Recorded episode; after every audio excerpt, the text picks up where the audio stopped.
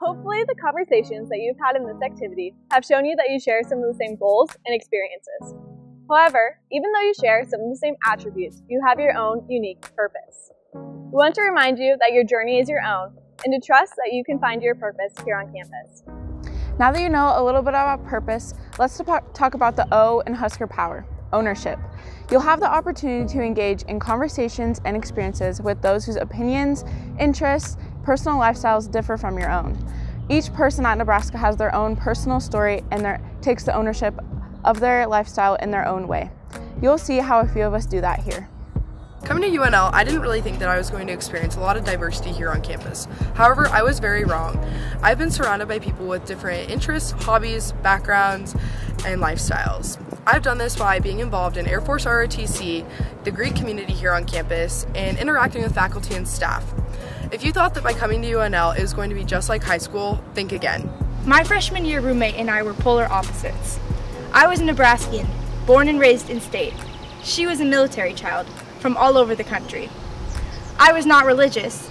She was a member of the Church of Jesus Christ of Latter day Saints. I liked to stay up late.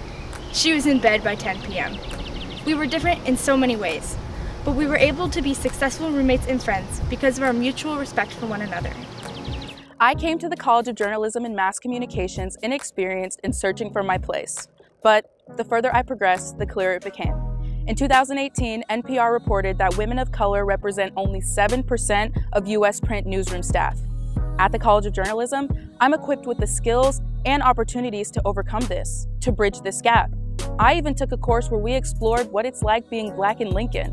And in this course, I felt seen and represented, not only as a student journalist, but as a woman of color.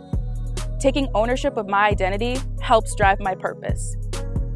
I am a peer mentor for OASIS, which stands for the Office of Academic Success and Intercultural Services. OASIS offers many different things like cultural events, peer mentoring, academic support, and even a fun, safe place to hang out in the Jackie Gaughan Multicultural Center.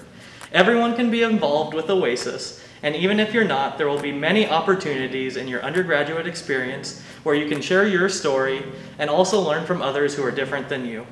Each of your stories is an important part of the Husker community, as are those of your future classmates. Now that you've heard some of our stories, it's time to get to know each other's.